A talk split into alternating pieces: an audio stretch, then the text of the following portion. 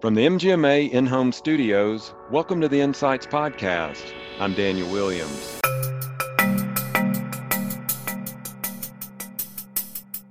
I mean, the thing is, this is a finite period of time, and we don't know what's on the other end, but there is hope. And I, honestly, I think there's going to be tremendous opportunity to do things in a different way. That's Dr. Halee Fischer-Wright on the state of healthcare amid the COVID 19 crisis. We'll hear more from Halee on the challenges medical practice leaders are facing across the country, as well as the importance of connection and gratitude during these difficult times. But first, a word from our sponsor. Is physician profitability a problem in your hospital owned practice? Then let nThrive Analytics help drill into your physician data and get a clearer picture at one of the nation's largest multi institutional healthcare delivery systems, with 92 hospitals and 107 continuing care locations, nThrive Analytics aggregated data from 62 disparate billing systems into one, providing unprecedented visibility to monitor performance and implement improvement plans. Bottom line, the organization realized a 15% reduction in loss per physician 30% improvement in productivity, and 20% improvement in schedule density. Visit nthrive.com to learn how your organization can leverage analytics and achieve similar results. The MGMA Insights podcast team has published several interviews with medical practice leaders since the start of the COVID 19 pandemic. This week, we're excited to bring you a special interview with our own leader, Dr. Halee Fischer-Wright. As MGMA president and CEO, Halee has been keeping up with practices from coast to coast and sharing her executive expertise across numerous healthcare platforms and mediums. Halee, thanks so much for joining us today. Thank you, Daniel. I appreciate the invite. Now, as you know, and our listeners know, we're going through a very unique time right now with the COVID 19 outbreak. There's new information coming out every day on it. Uh, from your perspective, what what has gone through your mind? What have you learned from talking to other leaders around the country as we've seen this unfold and sweep across the globe and across the U.S.? I think there's a there's a couple things that I'm thinking about right now. And Daniel, I think you really point to something that is unique to this COVID phenomenon and unique to us as medical uh, executives, and that is there's no rule book or playbook for this phenomenon. We're all making it up as we go along.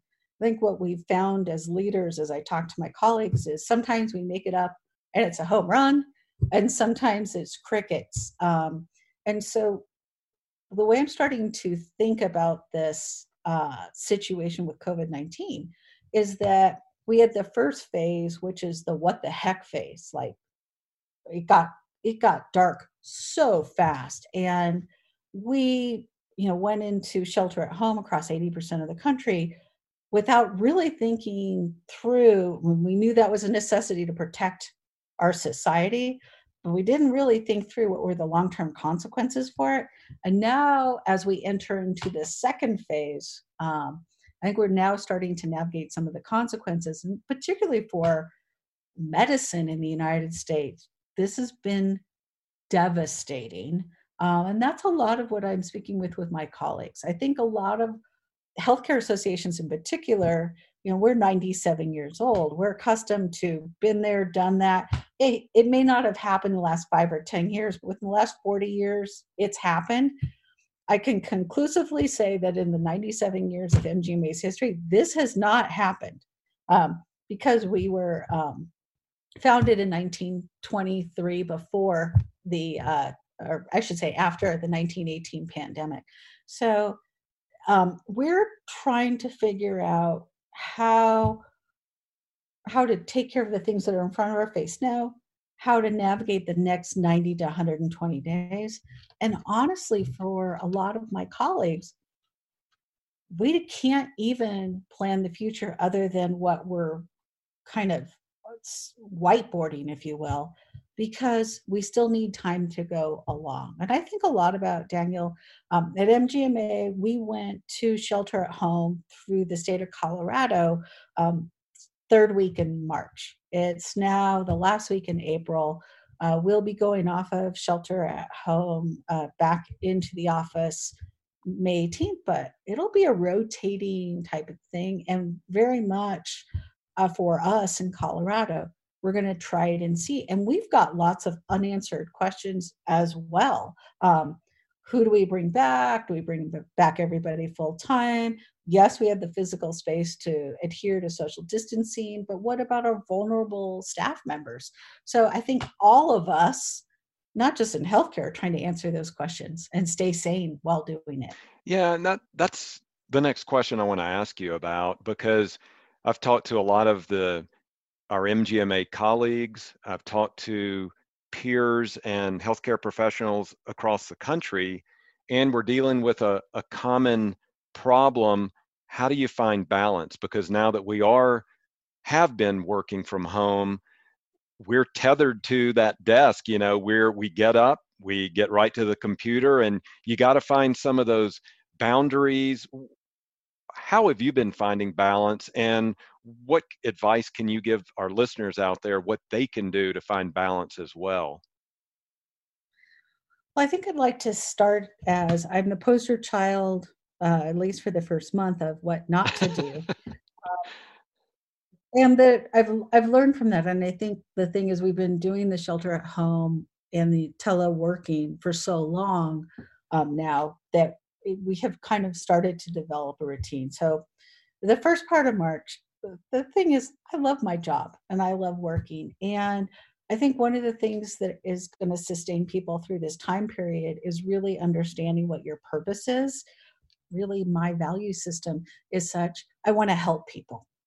And so, from that standpoint, it was, you know, when this started and we were able to do so much with MGMA, but I was working 16, 18 hours a day. And because we span the entire country, um, you know, we start Eastern time zone early and then go all the way to actually Pacific and Hawaiian time zone. So my days were stretching out. And honestly, it was very fulfilling that first couple weeks because we saw the impact in a positive way that we were doing for people in crisis that being said, as we started to get out of that kind of first two and three week period and started into what I consider that middle period, kind of the first of April, I think there was fatigue. And I think the fatigue wasn't just um, wasn't just me as a human being, but it's fatigue with our staff, fatigue with our uh, members, fatigue with my family. Um, my family really um, was like, we're glad you're home. We're glad you're safe. And we actually need to spend some time with you. We're actually, uh, my husband basically said to me, I think you are more connected with your staff at MGMA, your team, than you've ever been. Yay. And I need some time with you, which is ironic since I've been home nonstop since the second week of March. And so it he and I really started to have this conversation around balance. Now, when I wrote back to balance, I basically said in there, I don't believe in the concept of balance, but I think during this crisis, what I have come to reassess is the need for self care. Mm-hmm. So, yeah, I could work 16, 18, 20 hours a day. And honestly, there's a part of me that's very fulfilled by that. But to your point, Daniel, I had to set some boundaries. So, I set the boundaries of I'm going to stay within working hours, uh, mountain time zone working hours. But then the other thing is to get into habits and really uh, get into those habits that uh, will help sustain me. So physical, emotional, spiritual, um, those type of habits. So I now I have a uh, I get up, I walk my dogs, check physical. I'm a um, consistent meditator. I do that. Um, and, you know, really focusing on spending time reaching out to people and staying connected, not on a business or work way, but maintaining those friendships. And I think it's hard for someone in my position, given that this is such a devastating global pandemic, this is for me to say um, I have balance, but what I can say is I have had to prioritize self care in there. Right. Yeah, I think that's the challenge that all of us have found, just trying to find some kind of balance and, as you said, fall into a routine. Um, yeah. And that, I think for a lot of us, it did take a few weeks to get there, but then you just kind of figure out, okay, this is what's going to work and what's not going to work. Um, one of the interesting things on the MGMA site is that MGMA community. We've uh, opened that up for many of the practice leaders so yeah. that they can share their stories because they're, as we've talked about, they have found unique challenges right now, things that they've never experienced before. Um, a lot of financial challenges, staffing challenges that they've had to deal with. They've been sharing those stories um, on the MGMA community. And yeah. I just wanted to see if you if you could just take a moment to to speak to that community, what your thoughts are to them and and how you've been responding and the MGMA team has been responding to what they've been dealing with. Well, I think so. I'm going to tell you the tale of two practices coast to coast. Actually, three practices.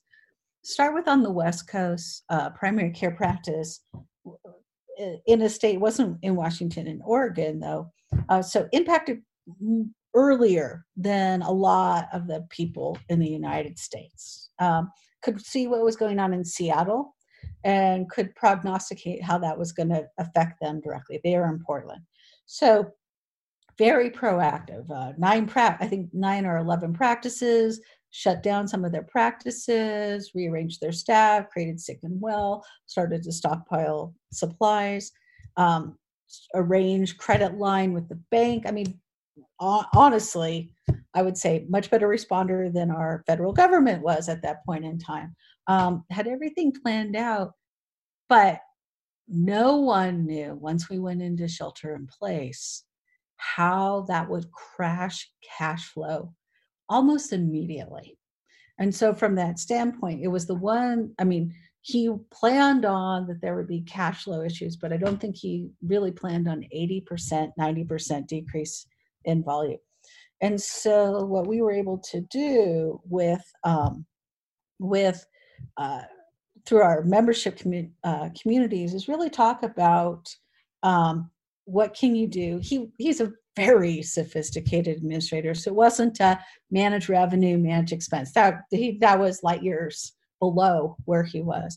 He was really saying, "I'm going to blow through my credit line in 32 days. What what can I do?" And I think our advocacy team, who uh, frequently haunts our membership communities, really saw that, used his example as they're going to our legislators to make it real because everybody is suffering from this crisis but one of the things i'm really poking hard on is yes we need restaurants to recover we need small business to recover.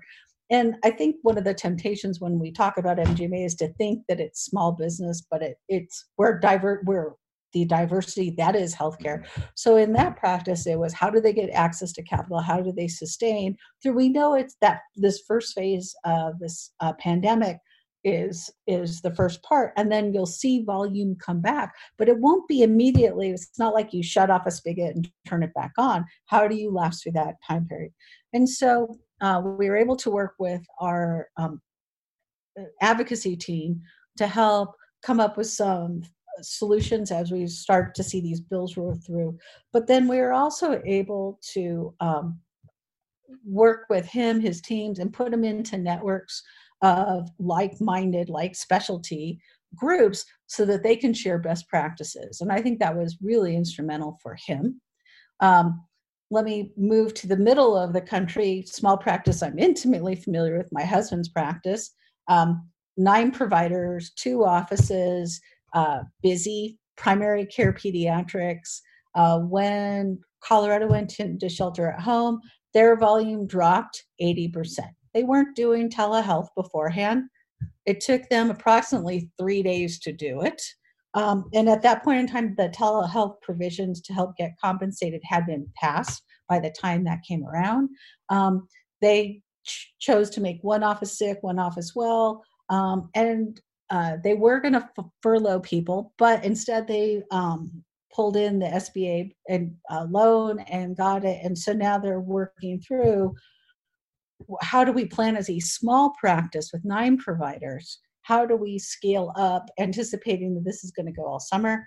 Then last stop uh, across my across the United States tour, we have a large practice, over 150 uh, physicians.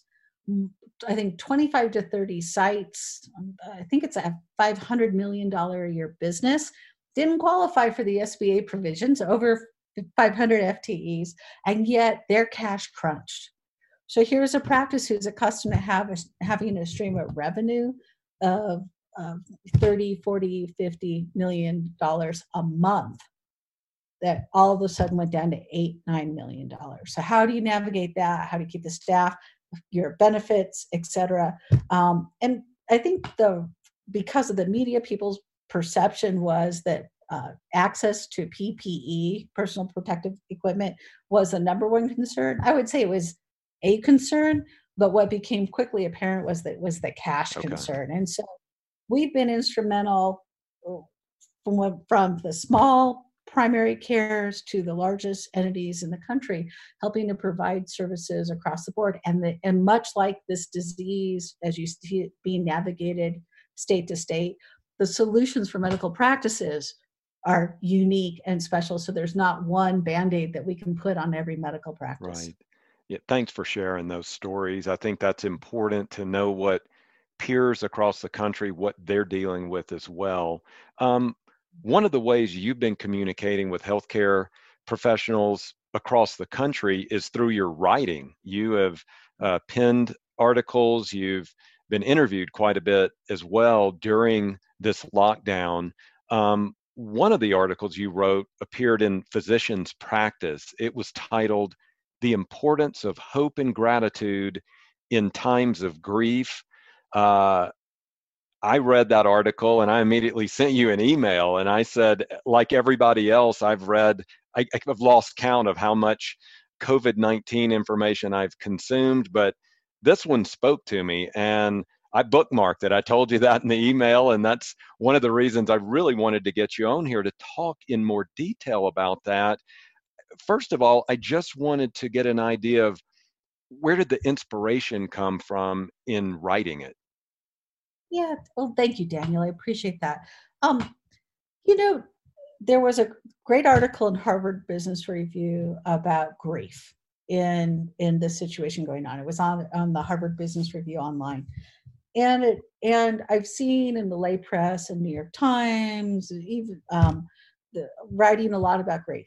I've listened a lot. Everybody is having COVID dreams. These vivid. They're not necessarily fantasies. They're dreams or nightmares about what's going on. And I think that this situation has disrupted a national sense of identity, who we are, what we hold dear and the, the securities we feel. And I think it's very much, when I think about this, it's very much like Maslow's hierarchy, where security is kind of, you know, that food, shelter, security, before you can be, for lack of a better word, self actualize. Right. Okay, so that's very intellectual. The bottom line is when I talk to people, they're worried losing jobs, spouses losing jobs, concerned about health. I know for myself personally, um, I on my parents' side, my parents are sheltering at home. My father has lung disease and multiple sclerosis, and um, starting to really wrap my mind around he's not going to leave his house uh, for 18 to 24 months. Uh, on my husband's side, his mother is in his 80s and she has lung disease. She's not going to leave her house. And so there's a sense of loss loss of control, loss of uh, everything that you know, loss of security. Um, you know, someone asked me, you know, do you feel secure in your job? And I, I responded, I don't know that anyone right now is secure in their job. Not even the president is secure in his job right now. So, uh, uh, well, that's not true. I think Anthony Fauci is secure in his job, but that's about it across the United States. Um, so, so with that, it's very easy um, to start to spindle in i've lost everything i have nothing. And and i think as you're processing your grief and you go through all those different stages of grief and you know i think i think the way we were all taught in psychology on the kubler-ross is you know you go through these stages but the reality is it's more like a scatter plot where you're visiting different places. And the genesis of that conver- of that article was i was having a conversation with a friend of mine who coaches fortune 100 ceos that's her job She's one of the best, best and brightest people I know. Um, she's super positive, and, and sometimes I have the inner dialogue. I wish I could be as positive as she right. is. Okay. And then as we were having this conversation, she said, you know, "This was supposed to be a perfect year. I had speeches lined up, I had book coming out, everything, and I've lost everything." And just the amount of pain and it was what i was really listening i think i think one of the things that's happened and why i'm grateful for zoom is you know even uh, recording this podcast i get a response from you you're watching me i'm you know i'm kind of you know checking in with you or is this you know resonating with you but um you're not your soul isn't being fed in the same way as if you're with people and particularly if you crave connection, um, if you're an extrovert, this has been a really hard experience. For people who are consultants in particular, mm-hmm. the world stopped and and things fell away what needs to happen um, and so so from her standpoint she was feeling this huge sense of loss loss and grief and what really struck me though as she was speaking was and I have a background. I was trained as an executive coach, and one of my uh, I've had a diverse mm-hmm. career. So as I was listening to her, what kept coming to me was yes, and yes, this isn't going to be the way you thought, and there's huge opportunity. Yes, and there's hope. This isn't I mean, the thing is, this is a finite period of time, and we don't know what's on the other end, but there is hope. And I, honestly, I think there's going to be tremendous opportunity to do things in a different way. I think one of the things that I've experienced and where my hope lies is that a lot of the stuff that we do, particularly in healthcare, that just doesn't add value, but we do it to do it, has been stripped away. Our advocacy platform is about uh, reducing administrative burden. And honestly, this this situation has given us the opportunity to kind of scratch at that a lot harder than we have in the last five years or so. So I see there there's opportunity and with that hope. And when I say hope, it's very much why I've been doing so many podcasts. You have time to actually listen uh, you have time, whether you want it or not, to actually think about what matters, to think about um, what you want to accomplish in your career, to think about the opportunities in your practice, that you do recognize, particularly in medical practice, that everything we do, which is iterative, we did this, let's do this 3% more, let's do 5% more, that you may get a do over where you could potentially scratch it out and start from scratch. If you got to design this, what would this look like? What would this look like for Daniel or for the listeners? And that gives me huge amount of hope of what the future could be because I think it means that we can really design the world we want it to be. And I think things were before COVID kind of getting fast, and we were just kind of not really present. We were just busy doing things, particularly in medical practice. And I think we've seen providers really figure out why they do what they do, why what gives them meaning. I think we've seen that with administrators. I mean, no, uh, you can't deny that this is the most stressful, awful experience that any of us have gone through in our lives. Uh, that isn't that isn't directly personal to us but I also think that we should wrap our arms around that there's never been a greater opportunity for us as well. And if you look at any huge crisis, the pandemic of 1918, after World Wars, etc., you see growth, creativity, uh, inspiration, and innovation. And I think that's what we need to remind ourselves as we get into the monotony of uh, our number nine of Zoom call that uh, that there is an end to this and that there will be growth after right. It it's interesting that you a lot of the points you were making there one of those was you mentioned that your husband's practice stood up a, a telehealth part of the practice over several days. We had someone on uh, the podcast just a couple of weeks ago who basically did the same thing. It was a behavioral health practice that had been on the fence for they told us six months on whether we should go get into telemedicine or not. What should we do there? This happened, and then they were able to just go ahead and implement it in over the weekend, train their uh, providers there, and then get that rolling. So it does seem like crisis can sort of at times force you to make those changes. So I wanted to shift gears and look at this through the lens of leadership. Um, as practices are dealing with some really difficult problems as you were talking about they're talking about they're dealing with staffing challenges they're dealing with declining cash flows among other issues what are the questions then they should be asking right now i don't i think traditional business you need a strategy for the next year and you need you know to have a vision of where you're going three years from now I'm actually asking people, where do you want to be 30 days from now? What do you need to do to get to 30 days from now? And it grounds it in reality. You aren't going to be at 100% volume 30 days from now. Um, but you can set some goals and then you can start to work through what the architecture is. I'm going to assume, since most of us have been doing this for four to six weeks, as far as sheltering at home or some variation of social distancing, decrease of elective volume, that I've already worked through some of the processes and systems. Now is the time where honestly we need to tighten the belt a little bit. So what are the things you know you, you went through and created the process so that you could generate some revenue? You went through and you, you kind of top of mind you're participating in the mgma communities you're working through your chronic disease list and setting them up for a tele you're made appointments for you're assuming that your um, state opens up and uh, or your region opens up you're starting to set up visits you're starting to set those processes in place.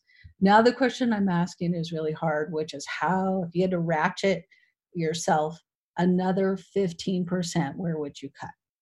And the reason why i'm asking that is a it does two things. Number one i think we're going to have to cut to the bone expenses to get through this and I think it's better to consciously make those decisions and prioritize them than be forced to make decisions as in cutting staff. But then the other part is um, I think it forces prioritization and creativity because you start to work through what's next. And so, for a lot of people, um, you know, the health systems in particular that were in some of the harder hit areas that knew that they were going to have to sustain this a longer period of time, like New York, they quickly went to furloughing staff. Um, because if you're not seeing elective volume and you're not going to be seeing elective volume to June or July, it's hard to keep those staff members. Uh, administrators took cuts in pay, things like that. Um, and it's not anything that we want to do.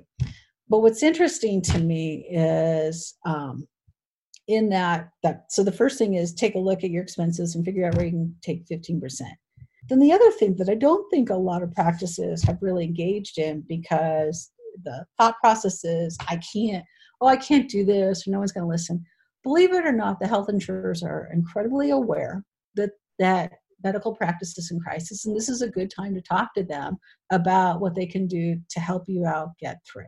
So, top insured, United Healthcare, Blue Cross Blue Shield, Humana, um, Medicare, Medicaid, they're actually open. So I'm encouraging practice administrators, practice executives to reach out to the insurance people in who are managing their contracts and start having the conversations of how do we do this better? And I do see this opportunity, this time period as an opportunity to really start putting in some of the foundations for value based care. You have the time to actually think through that process because the one thing I think um, I would bet a dollar that we're going to see as an outcome of this is a hard push towards value based care. So, right now, we're still ma- in the United States mainly in fee for service is I look at that 2.2 trillion dollars uh, CARES Act, and I'm looking at uh, the 400 billion dollars went that preceded it, and the probably 1.4 billion dollars that will come afterwards. We're going to have to recoup that money somehow as a country, and I think the best opportunity is in more efficient healthcare. Okay. Um, what can leaders do then to ensure that because you were mentioning the the last resort you don't want to cut staff so the staff that they have what can they do to take better care of their teams and we're having unique challenges now um, in communicating with patients so at the same time how do they take better care of the teams and how do they make sure they're communicating and taking the kind, right kind of care with their patients as well. Yeah.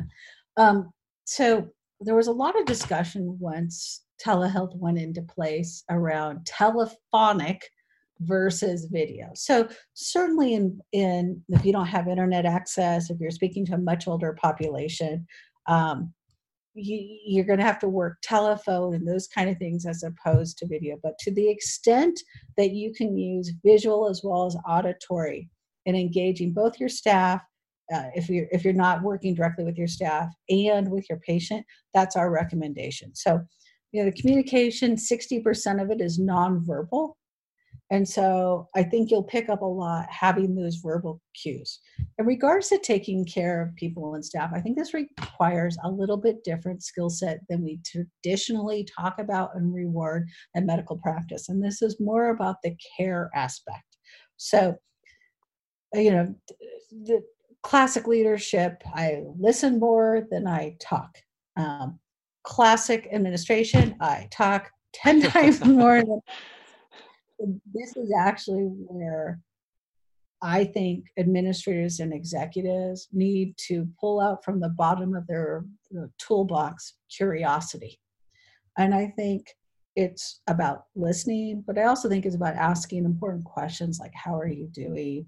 What's going on? What do you think isn't working? And to recognize that not everyone is in a zen state of mind right now. There's there's a lot of angry, scared, people who are operating under fear. And so you have to give them some grace to be able to share that so that you can get down to uh, what is important in practice and, and in business. Um, and so I'm actually telling some of the more sophisticated uh, administrators that your job is kind of den mother right hmm. now. And that's, you're making hard decisions, you're, you know, keeping things on the track, but you've now acquired den mom as part of it and some of that is i mean some of the techniques i'm doing i'm insisting that i touch base with people i mean i'm not saying this is best practice but i'm sending hr appropriate memes um, and uh, just staying connected with people in such a way that it's more than just about did you finish this project? Where are you on budget? But it's much more of a personal i care about you. I want to make sure you're okay. And that actually um, i think feeds the leaders as well because by doing so they're remaining connected to people. And i do think that we are as as healthcare professionals we are in the business of connection. Right right. Um, you touched on the next 30 days earlier. Uh, we hear this term new normal. Uh, things are evolving daily. Uh, we're seeing what the yeah. new normal is with the, the, with the virus and potential cures and that sort of thing. But when we look out from a, a business landscape, the business of healthcare, what is what are you seeing over the next six months, 12 months, what this new normal could look like? Yeah. Um, it's funny, I've I have a former board chair reached out to me and said, you know, I think your MGMA data survey on physician compensation is just going to be worthless because we're all going to fire our physicians. So, and then I also hear from some of our colleagues, you're you, you're going to hurt physicians because there's going to be a land grab for physicians on the back end because once we get, put everyone on hold, if physicians have been let go or whatever, we're all going to need physicians to take care of everyone because we're all going to be sick for a real long time. Because if you had chronic disease, we didn't take care of it. If you needed healthcare maintenance, we didn't take care of it. And if you have complications from COVID, we didn't take care of it. We just kind of made sure that you were up and breathing and weren't on a ventilator. So we're navigating those two very diametrically opposed um, visions of what healthcare looks like 30 to, to 30 days to six months from now. Here's what I think is going to happen. Um, and I have no data, so this is this is me and my crystal ball. Um, I think we're going to slowly start to see volumes increase.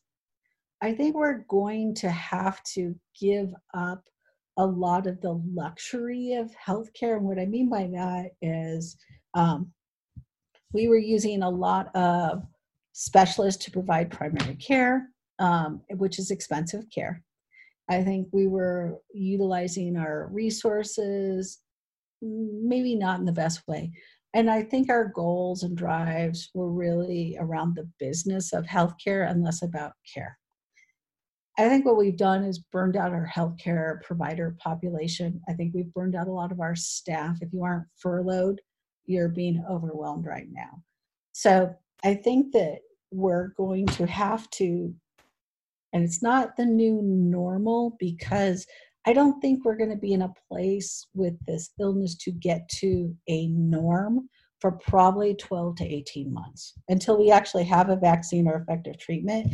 So I think the new normal is there is no normal, that there needs to be flexibility and agility.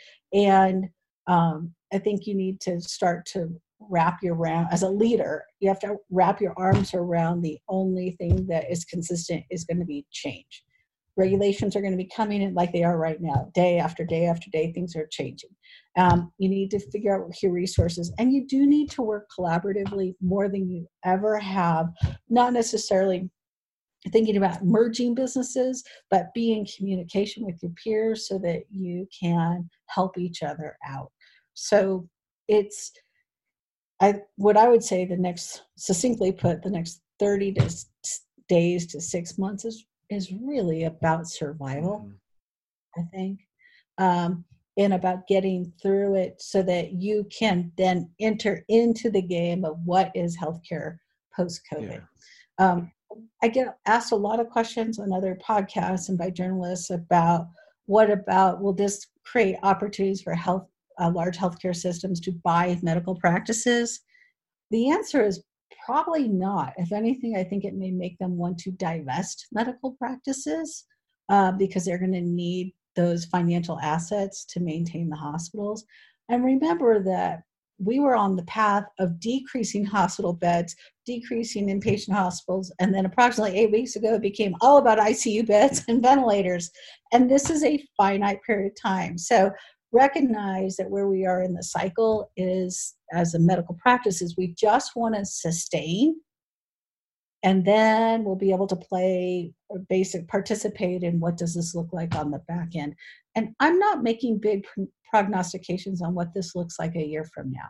I think some of that depends on so agnostic to politics however there's flavors. Yep what flavor are we? Are we a blue flavor or red flavor? I think that'll play into what healthcare looks like in the future. Um, but I also think what we're doing as a country, uh, once again, agnostic of politics, is we're incurring debt today to be able to make it through to the future and that debt will need to be serviced and so we start we really do i think the let's talk about what the effect of healthcare is on our gross domestic product. Let's talk about where are we going to get those resources to pay back that debt. I look at the biggest health uh, expenditure on the federal budget line, which is $500 billion for healthcare, which is going up steadily. Excuse me, 500 billion for Medicare, Medicaid, over 893 billion for healthcare, and think to myself, that's a really nice place to cut, especially if statistics indicate that uh, 30% of that may be wasted. Okay. Before we sign off, then, are there any final thoughts you'd like to share with the audience um, about what you've learned through this crisis and anything that they can then apply to their own lives, apply to their own practices? Yeah, I think the thing that um, when you were asking me about the article that I wrote, Daniel, we didn't talk about gratitude. Right. It's really hard to be grateful uh, in this time. Um, everyone is disrupted. Whether your life was great and swimming along, whether it wasn't so great, your life is disrupted, and we don't know what this is going to be, which creates a fair amount of fear and anxiety. So, I think one of uh, psychologically speaking, when you take a look at how do you start to deal with trauma and crisis? A good way to start, people will recommend that you do a gratitude journal, for lack of a better word. So, one of the things that I would encourage the people listening to this is to try an experiment. And this was actually borne out by research done at Duke University, so reputable university, that basically said if you write down five to seven things before you go to bed um, for a week, that that actually is as effective in promoting happiness and well-being as actually taking an antidepressant. So this doesn't have to be big or fancy and it also doesn't have to be i'm grateful that you know butterflies are doing their thing and birds. It can be grateful as in you know i i actually put on clean clothes today. I mean i think yeah. expectations have be in alignment with what's really going on I, I joke, uh, total tangent, but I joke now that I should get a badge because I'm not in sweats, uh, that kind of thing. Because I think our priorities have changed a little bit. Um, but um, I would ask the audience try that experiment for a week. Um, I think it's really good to ground us as human beings and as administrators into what what is actually there because I think particularly in healthcare because we have been so devastated as devastated as the restaurant industry and others that it feels like everything is out of control and it's never going to be okay again. And i think to start with a simple action before you go to sleep like that helps to helps people to wrap their arms around simple gratitude grounds them into what's going on and then actually does help focus you on the things you can control which kind of moves you along into what do we do next. Well, Halee, thanks for sharing that insight with us. That is mm-hmm. wonderful advice. And I'm going to pick that up. I'll check back with you in a week or so and let you know what I learned from that. And want to thank you so much for joining us on the podcast today. Thank you, Daniel. I appreciate you very much. That's going to do it for this episode of Insights. Thanks to nThrive for sponsoring this week's show. Also, thanks to our guest, Dr. Halee Fischer-Wright. To keep up with the latest regarding the pandemic, be sure to visit mgma.com slash COVID. To register for the May 21st online seminar, Coding Essentials for the Non-Coder, with a spotlight on telehealth and COVID-19, visit mgma.com slash events. You can also connect with fellow members and healthcare peers at community.mgma.com. MGMA Insights is presented by Declan McGee, Rob Ketchum, and I'm Daniel Williams. Stay safe, and thanks for listening. Hi, this is Declan McGee, one of the producers for the MGMA Insights podcast. If you like the work we're doing, please consider becoming an MGMA member. Learn more at mgma.com/membership. Thanks.